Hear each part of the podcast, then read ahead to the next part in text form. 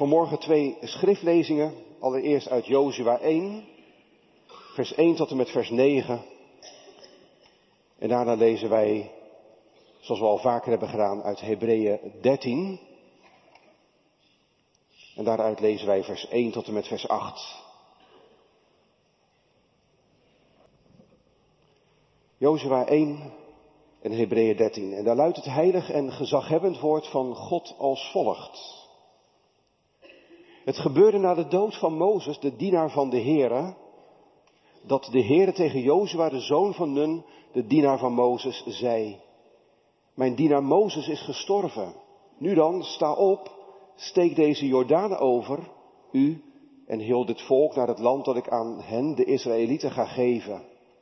Elke plaats die uw voedsel betreedt, heb ik u gegeven, overeenkomstig wat ik tot Mozes gesproken heb, van de woestijn in deze Libanon af tot aan de grote rivier, de rivier de Uifraat, heel het land van de Hethieten en tot de grote zee waar de zon ondergaat, zal uw gebied zijn.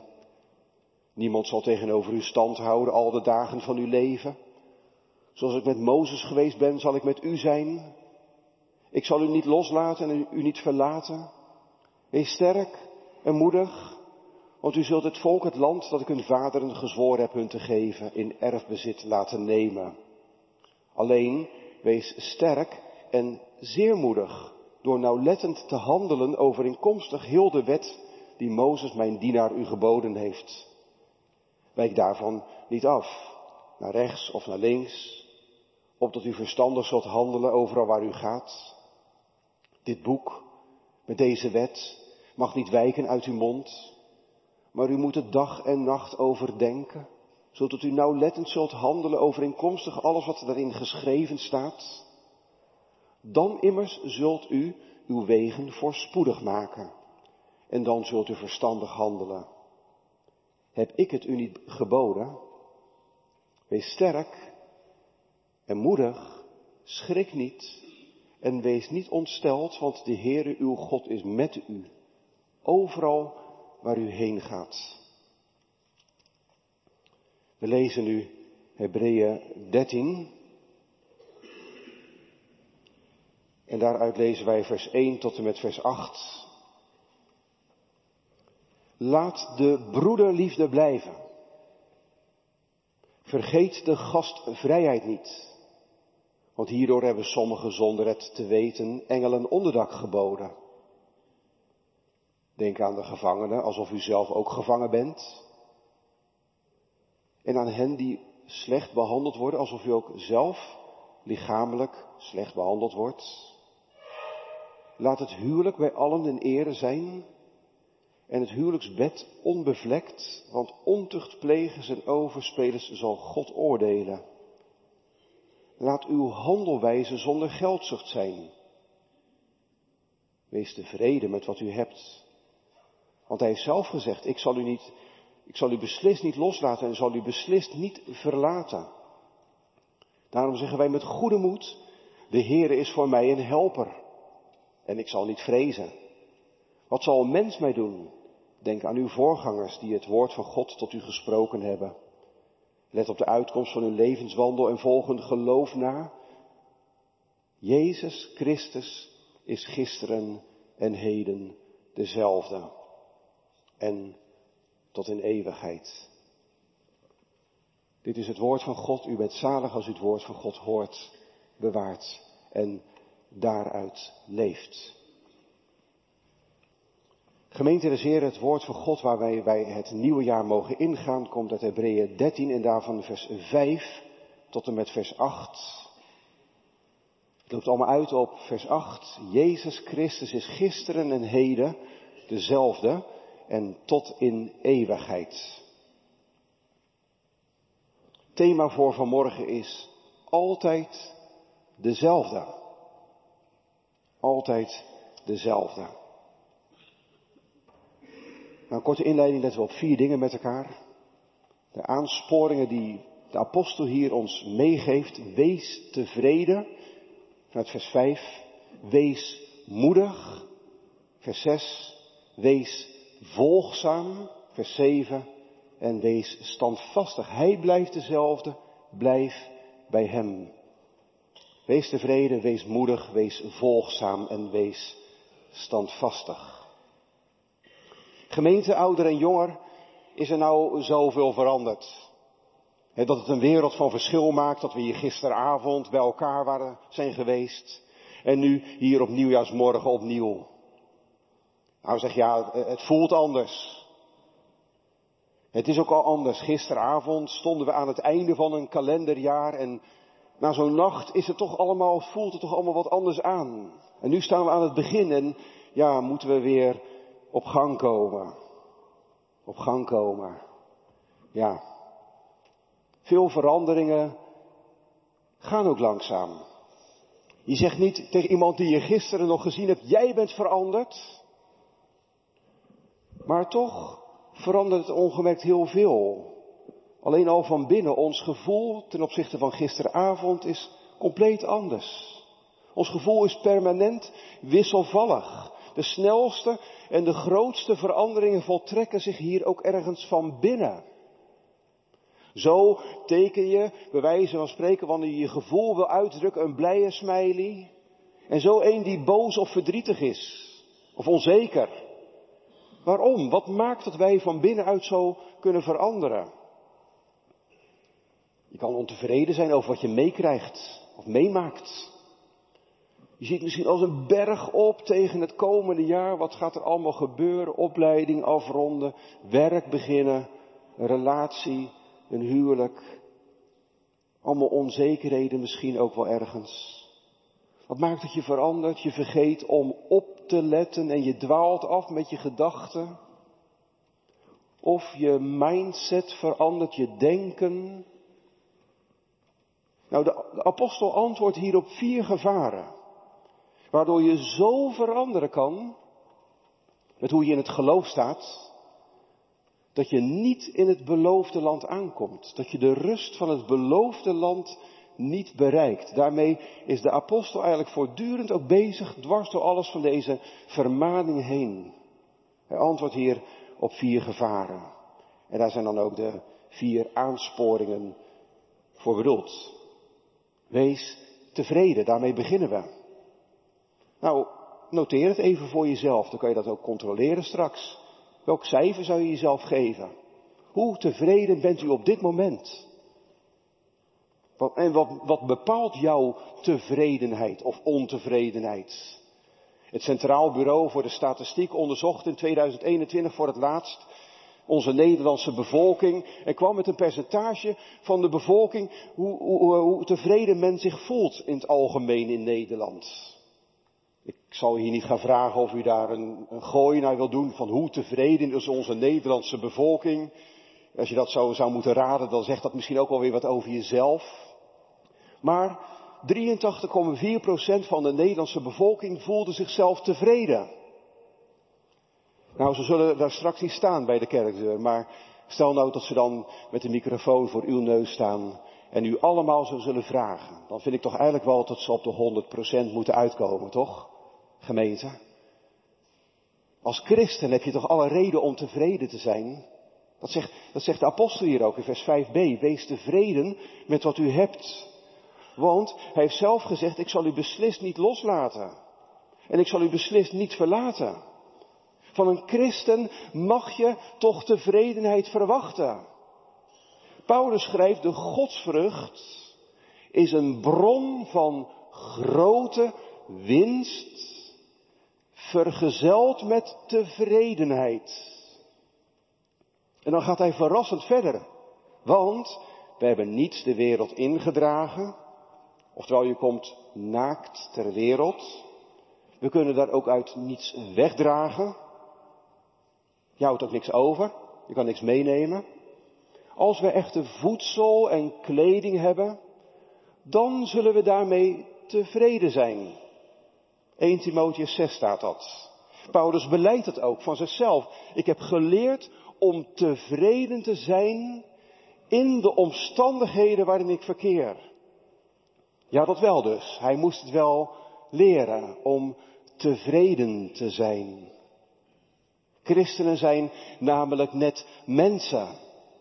Mensen die moeten leren om verder te kijken dan opleidingskansen, werk, reistijd, dagelijkse bezigheden, lichamelijke of geestelijke gezondheid, gewicht, financiële situatie, je woning en je woonomgeving, je sociale leven en de hoeveelheid vrije tijd.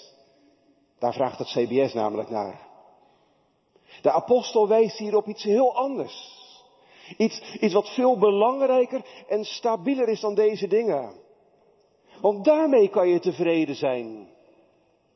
Zonder in geklaag uit te breken. Als je van alles ziet ontbreken in die lijst die ik net noemde. Of als het tegenvalt. Zoals het volk Israël in de woestijn. Als de koek op is, dan blijkt er weinig nodig te zijn om in gemopper en gezeur te vervallen. Het is elke keer hetzelfde liedje. Als een stel ontevreden kinderen op de achterbank. Toen morde het volk. Of het water nou op is. Of het dagelijkse manna niet meer naar genade smaakt. De voorgangers niet meer doen wat ze willen. Ja, als de koek van je leven op is, dan blijk je toch sneller in geklaag te vervallen dan je ooit dacht. Niet zomaar, want Satan kreeg met ontevredenheid de vinger achter de deur van uw en mijn hart. Deze vermaning is dus wel nodig. Wees tevreden. Laat je, laat je levenswandel zonder geldzucht en ander, ander verlangen naar stoffelijke bezittingen zijn. Heb genoeg aan wat je wel hebt. Stuurt de apostel ons dan naar dingen die je wel hebt gekregen? Dus toch dingen? Ja. Ja, want, al die dingen die je gekregen hebt zijn een blijk van Gods goede zorg over je leven.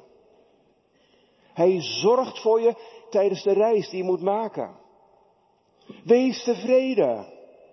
Want hij heeft gezegd, ik zal je beslist niet loslaten en beslist niet verlaten. Alleen dit al, hè. Hij heeft dit gezegd. Hij zegt niet vandaag dit en morgen dat. Met deze beloftevolle woorden, gemeente, kan je het komende jaar binnengaan. En kan je echt vooruit. Met die spreekwoordelijke, onbekende toekomst uit de voeten. Geen idee wat het nieuwe jaar je brengt. Maar het ligt in de goede handen van de Vader in de hemel die voor zijn kinderen zorgt. De apostel herhaalt hier een oude belofte. Daarmee kon Israël de woestijn door. Daarmee kon Jozua het beloofde land innemen. De rust voor het volk van God betekent in het hier nu geen gespreid bedje. Het land dat moest wel veroverd worden. Ga er maar aan staan. Maar in het geloof kan dat. Als Hij je maar zegt, ik laat je niet los. Ik, ik laat je niet aan je lot over. Dan laat Hij je ook niet los. Dan hoef je, je, dan hoef je het niet zelf te doen. Juist dan gaat het zo snel fout. Agon stilt uit Jericho. De begeerte werd hem te sterk. Jozua vergeet te bidden als die reizigers met hun stoffige en gescheurde gewaden en hun oude broden bij hem aankomen. Als de vijanden binnen de poort om slinks een akkoordje te sluiten. De apostel doet ons, doet, doet alles om ons voor dezelfde fouten te behoeden. Hij stuurt ons naar de belovende God. Hij zelf heeft het gezegd. God in eigen persoon, net zo werkelijk als bij Jozua toen. Dit is de belofte waarmee de Joodse christenen van het eerste uur het konden doen. Verjaagd, gediscrimineerd, vervolgd omdat ze Christus volgden, geen plek meer in de stad, in de tempel, alles onzeker. Nee, dat is natuurlijk helemaal niet goed zoals ik dat zeg. Alles onzeker. Nee, alles behalve onzeker. Alles behalve onzeker. Als je maar weet wat je tevreden maakt. Als je maar weet wie je tevreden maakt. Hij zelf die het je zegt. Ik laat je beslist niet los. Ik verlaat je niet. Zo kan Paulus het zeggen. Ik heb geleerd om tevreden te zijn. Kan je dat leren? Als het zo gezegd wordt, toch wel, denk ik. Hoe dan? Zegt Paulus. Christus heeft mij het geleerd. Christus heeft mij ingewijd. Ik kan alle dingen door Christus die mij kracht geeft. Christus? Ja, Christus, de enige die tevreden was. Die tevreden is gebleven. Die je niet hoorde klagen over de omstandigheden in zijn leven. Al hebben de vogels nesten, de vossen holen. En de zoon des mensen geen plek om zijn hoofd op neer te leggen dan, ja, dan het kruis waar hij uiteindelijk zijn hoofd kan neerleggen. Om zijn geest in de handen van de Vader te bevelen. Zo in het opzien naar de Heer Jezus leer je het tevreden te zijn in hetgeen je bent. Wees tevreden. Het tweede is wees moedig. Ik vroeg je net, nou denk eens na hè, over het cijfertje je zelf zou geven om je tevredenheid te uiten. Nu vraag ik je om even verder door te denken. Waar haal jij de moed vandaan? Als je ehm, het komende jaar voor iets heel lastig staat, dat zou zomaar kunnen gebeuren. Of de sleur breekt aan en je gaat met een langzame tred zo door de woestijn van het leven, slof, slof, slof. En je denkt, ja, hoe, hoe komen we verder? Waar haal je de moed vandaan? Heb je er dan wat aan als, als we zo tegen elkaar zeggen, joh, kop op, sterkte hoor. Dat zeggen we soms tegen elkaar. Kom goed. Ja, ja. Is het geloof dan iets uit die hoek? Een kwestie van jezelf of anderen moed inpraten, kop op, sterkte hoor, het komt goed. Nee, waar halen we de moed vandaan, gemeente? Vers 6 geeft de apostel het antwoord. Daarom zeggen wij met goede moed, de Heere is voor mij een helper. En ik zal niet vrezen. Wat zal een mens mij doen? Daar, daar, daar, daar laat hij het zien, hè. Waar haal jij de moed vandaan in het geloof? Daarom. Omdat de Heere het zelf gezegd heeft. Je haalt de moed uit Gods eigen woorden. In het evangelie zien we hoe Jezus dat ruimschoots waarmaakt. De verlamde die bij Jericho tot Jezus om ontferming roept. De blinde, ik bedoel de, de blinde, die, die door iedereen wordt afgekapt. Maar hij blijft roepen. De bloedvloeiende vrouw die, die door de menigte heen dringt voor het eerst naar Jezus gaat omdat ze ten einde raad is. Zij krijgen dankzij Jezus te horen, heb goede moed. En als Hij het zegt, mag je dat werkelijk hebben. In uw onoplosbare problemen. Bij uw gezondheidsklachten. Je chronische ziekte. Uw relatie die op spanning staat. Het is maar goed dat Jezus het je zegt. Ja, dat is mooi, maar wat zijn woorden waard? Ik sta er dan toch maar wel voor. De storm kan zomaar opsteken in je leven. Gods golven en baren gaan over je heen, omdat je door Jezus in de boot liet nemen. Maar hou je de overkant dan wel?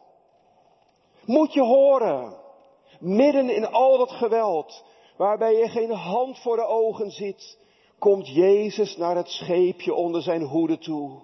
En roept hij het zijn discipelen toe. Heb goede moed. Ik ben het.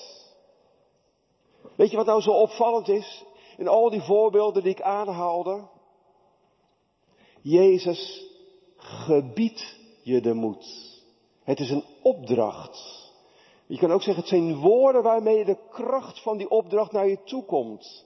Hij spreekt met kracht. En omdat hij het je zegt, heb je goede moed. In alle zorgen, in alle problemen, in alle ziekten, in alle noden komt het aan op gelovig luisteren. Luister naar Jezus. Zo kan het.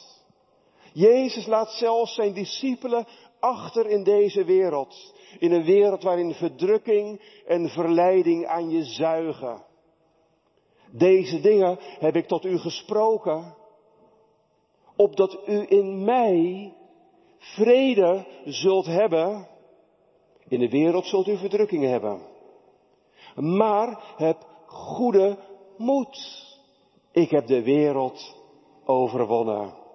Nou, gemeente, dan, dan, dan, kan je zingen in een nacht vol strijd en zorg, omdat je, het, omdat je Hem verwacht. Precies zoals de apostel dat doet. Hij put voor deze woorden uit Psalm 118, die wij straks na de prediking zullen zingen. De Heere is bij mij. Ik ging deze woorden pas echt ontdekken in het ziekenhuis. Toen ik een ernstig ziek gemeentelid bezocht in een van onze vorige gemeentes. Wat een vergaande vorm van kanker, hij zou niet beter worden. En dan kom je toch wel met wat schroom bij iemand. En denk je, ja, wat, wat, wat moeten we zeggen en hoe zal dat zijn? Ik zeg, hoe is het met u? En hij begon te stralen.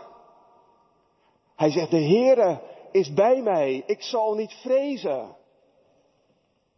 Wat kan een mens mij doen? Wat kan deze ziekte mij doen? Zo zie je gemeente hoe het geloof door de Heere God gevoed kan doorbreken in die nacht. Want zo mooi zag het er natuurlijk niet uit.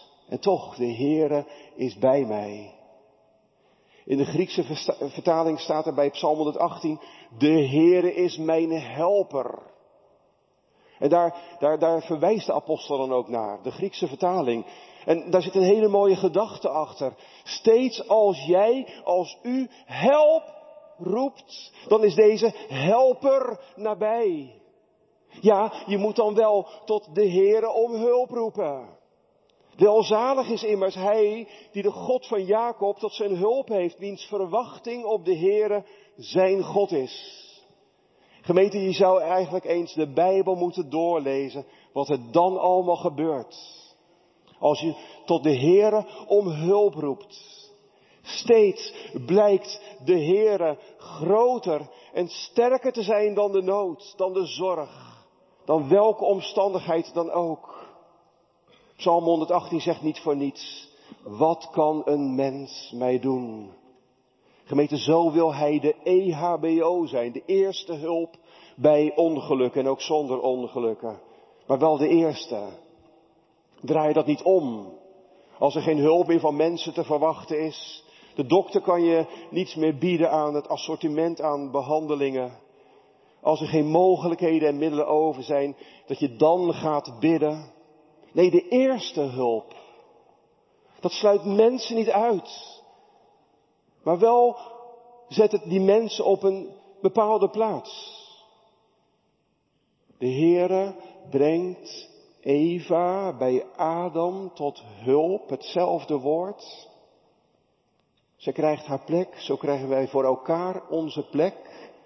Eva voor Adam tot hulp als een sterke partij tegenover hem om raad te geven, om elkaar terzijde te staan.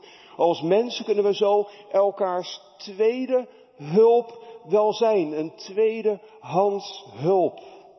Maar de eerste wil de Heere zijn. En met de Heere die je helpt. Terug naar de Hebreeën. Kan je angstloos de verdrukking, de verleiding van het laatste uur meemaken. Je hoeft niet bang te zijn voor wat mensen van je vinden, over wat ze van je zeggen, hoe ze over je heen kunnen vallen. Dat kan pijn doen. Dat kan je knap onzeker maken. Mensen kunnen je zo na op de huid zitten. Je van alles ontnemen. Je goede naam, je bezit, je plek om te leven, je familie, je leven zelf. Ze kunnen je alles ontnemen. Maar weet je, ze kunnen je nooit jouw Heere en uw God ontfutselen. Hij die groter is dan welke nood en sterker dan welk mens ook. Hij die boven de zuigkracht van de tijd staat. Hij helpt. God die helpt in nood. Hoe dan? De Heere is bij mij. Hoe dan? Ik ben met u. Al de dagen tot aan de voleinding van de wereld. Dat zegt de Heer Jezus. En zo laat Hij zijn discipelen achter in deze wereld. Ik ben met u. Daarmee heb je alles. En zonder Hem niets. We gaan naar het derde. Wees volgzaam. En dan moet ik eerlijk zeggen, de ouding las ook de tekstkeuze voor, vijf, zes en acht. Zo stak ik ook deze preek in. Ik dacht nou eens een keer geen vier punten, maar drie.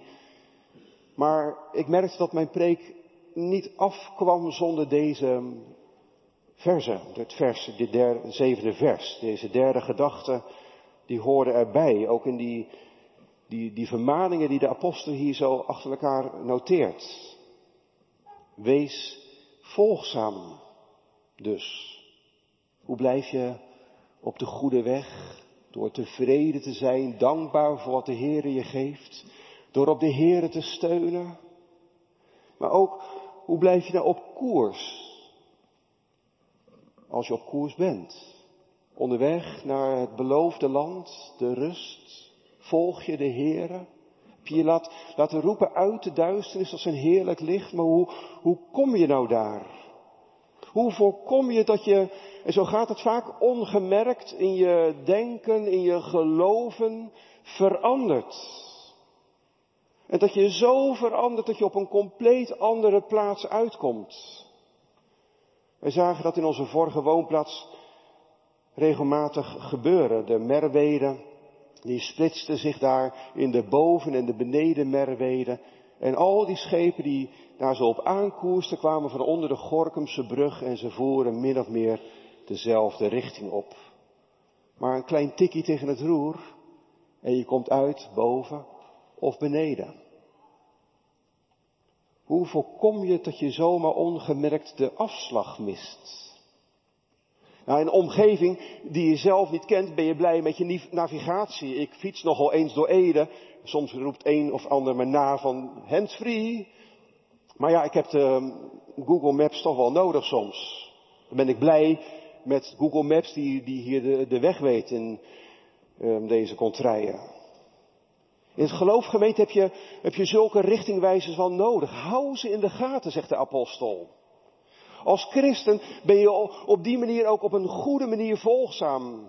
Denk aan uw voorgangers die het woord van God tot u gesproken hebben.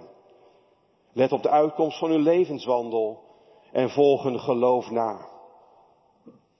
Wat een wijze vermaning, gemeente. De nog jonge gemeente van Joodse christenen. Je kan denken aan de tweede generatie van mensen die geloven in de Heer Jezus. Wat was hun toestand? Wat was hun situatie? Ze hadden te maken met, met allerlei spanningen en onzekerheden. Hoe, hoe, hoe, blijft hun plek daar ergens in Jeruzalem? Of moeten ze vluchten? Wat, wat, wat blijft er over? Maar ook nog hun zo jonge geloof. Ze konden niet staan op een, op een geweldige traditie van eeuwen en eeuwen waarin het geloof is doordacht en verwoord. Dat is hun situatie. Je, kan zomaar een speelbal worden van, van allerlei winden van leer. En dwaalleer is ook juist erop uit om juist dan ook je te pakken te nemen. Je ziet en hoort dat ook terug vanuit zendings- en evangelisatiegemeentes die nog niet zo geworteld zijn in traditie. Die daarom inderdaad een gemakkelijke speelbal worden van allerlei dubieuze leringen en morele uitspattingen en leiders die een veel te groot ik hebben. En zo is het. Men, men kan je van alles wijsmaken. Als je niet weet wat je gelooft. Als je niet geworteld bent in het beleiden van de kerk der eeuwen. Zoals wij dat nu kunnen zeggen. Daarom was het toen, denk aan uw voorgangers. Die u het woord van God hebben gesproken. Herinner ze. Het is niet een soort eregalerij van al die voorgangers, maar herinner vooral wat ze gezegd hebben, wat hun leer was. Dus niet om hun personen te verheerlijken, maar als de geestelijke leidslieden die het woord van God hebben gebracht. Je daarin hebben wegwijs gemaakt. Je hebben meegevoerd, hebben ingewijd. Door de tijd heen is dat beproefd gebleken. Het was geen hype. Het was niet een persoonlijk stokpaardje van een een of andere charismatische persoonlijkheid. Sowieso zijn het er meer voorgangers. Denk eraan, herinner je het woord wat ze gesproken hebben, het woord Gods.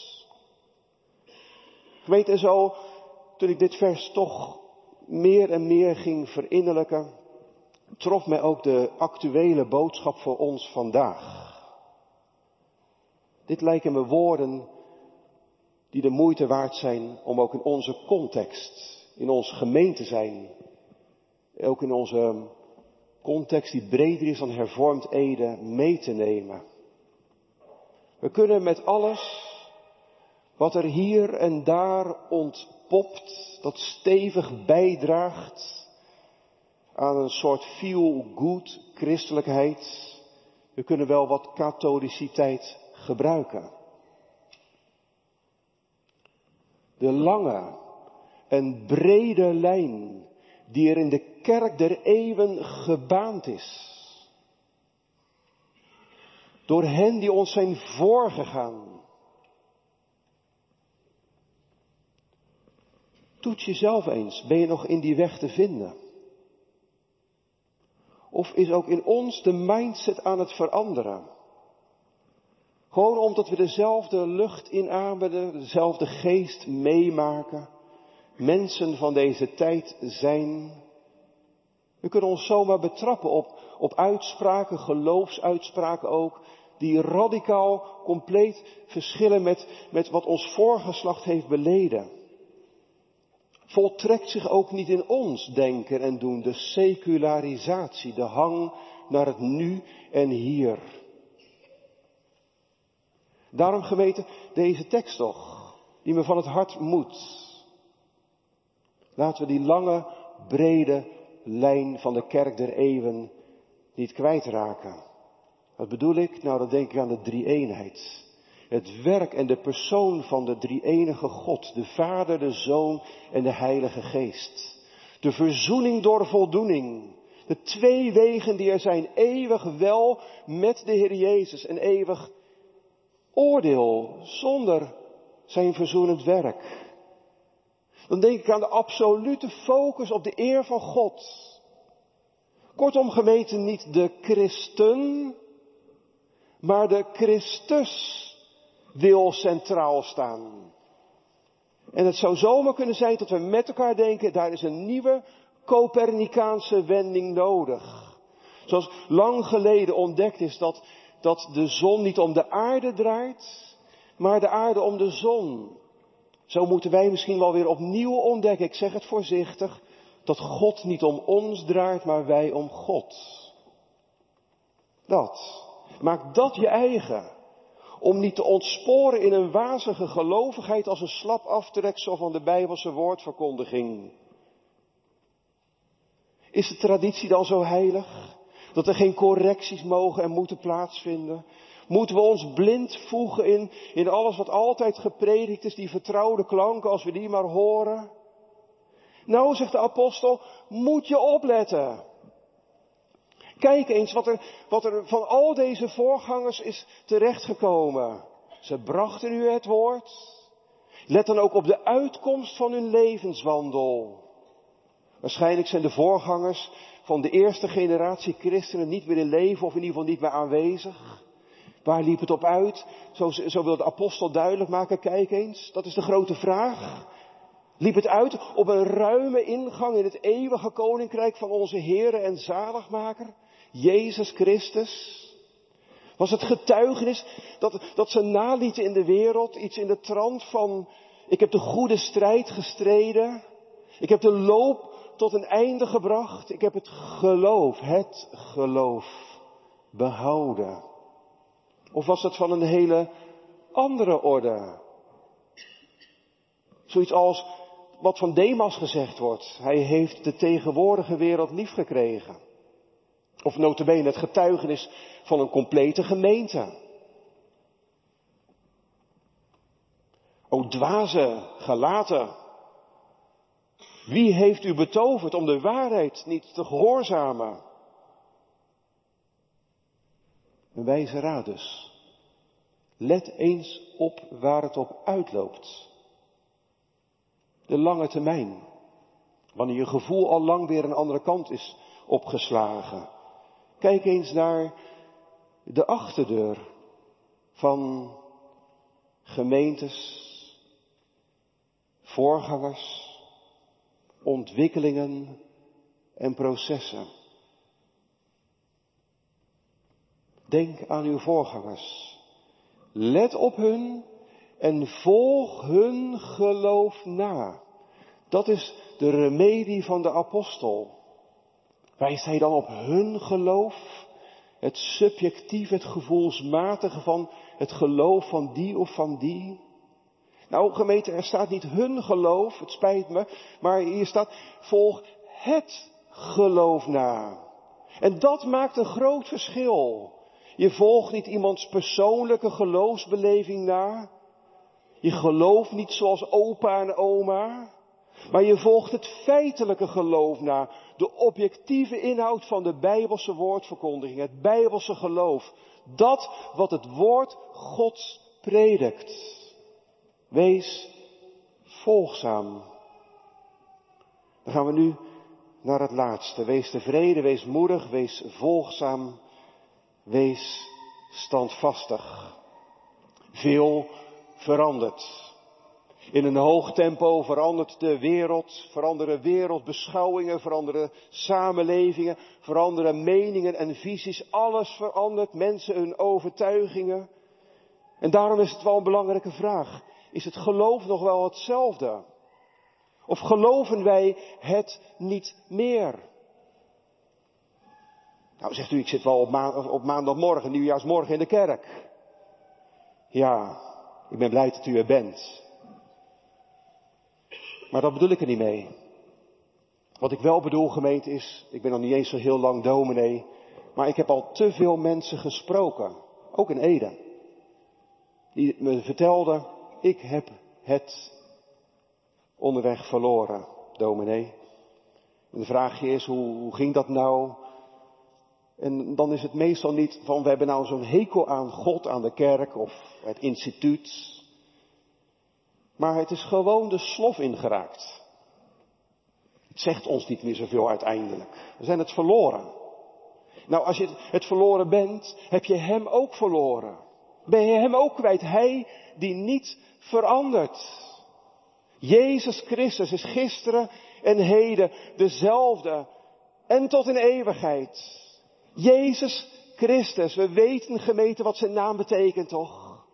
Van Gods wegen bepaald, op aangeven van de engel Gods Gabriel. Noem hem Jezus. Want hij zal zijn volk zalig maken van hun zonde. Hij zal hen redden. Daar is hij de Christus voor. De beloofde, de gekomen Messias. Door God gezonden. Hij laat zien hoe de drie enige God is. Door, door elke keer wanneer hij zegt, ik ben uit te spreken. Hij is het. Zoals ik ben, zoals ik was, zo zal ik ook zijn. De tweede generatie heeft hem misschien nooit horen spreken, nooit ontmoet. Ze moeten het van het woord over Jezus hebben, van Jezus. Het geloof van hun voorgangers, wat hun is overgedragen van de zaligmaker. En dat sprak duidelijke taal. En daar kunnen zij, daar kunnen, daar kunnen wij gemeente het altijd mee doen. Daar kunnen we het eeuwig mee doen. Wie was Jezus Christus gisteren dan? Dat gaat over Jezus. Zoals hij op aarde leefde. Zoals hij op aarde zijn woorden uitsprak, zijn wonderen deed. Wat hij allemaal gedaan heeft in zijn, zijn aardse omwandeling. Wie was hij? Nou, dat hebben de Joodse christenen wel gehoord. Hij heeft in de dagen dat hij op aarde was, gebeden en smeekbeden geofferd. Hij heeft gehoorzaamheid geleerd uit wat hij heeft geleden. Hij is voor allen die hem gehoorzamen een oorzaak van eeuwige zaligheid geworden. Om te weten wie Jezus Christus vandaag en eeuwig is, moet je dus weten wie hij gisteren was. Want hij is dezelfde. Jezus Christus kwam gisteren naar deze wereld om zich te offeren. Om de gehoorzaamheid op te brengen door te lijden. Zodat hij voor iedereen die hem gehoorzaamt, die hem volgt, door het woord dat hun gepredikt is, de oorzaak van eeuwige zaligheid is. Hij verandert nooit. Dat staat eeuwig vast. En daarom ligt het voor u, jou en mij, die naar Hem luisteren, eeuwig vast. Wie is Jezus vandaag? Hij is gisteren en in de eeuwigheid dezelfde en dus ook vandaag. Ook daarover heeft de apostel geschreven, opdat de gelovigen van alle tijden weten wat ze aan Jezus Christus hebben in het heden van hun leven. Wij hebben, zo schrijft de apostel dan, wij hebben, wij hebben een grote, hoge priester die de hemel is doorgegaan. Een hoge priester die staat tussen God en mensen in. Mensen en God, God en mensen, twee kanten op. Hij zorgt dat die twee bij elkaar kunnen komen. Zo is hij de middelaar. Wij hebben een grote hoge priester. Gemeente, dat hebben wij in het geloof nu. We hebben een hoge priester die medelijden kan hebben met onze zwakheden. Omdat hij op dezelfde wijze als u en ik verzocht is, maar zonder zonde. Wat heeft op zich weer met gisteren te maken natuurlijk. Maar wat het betekent is voor nu.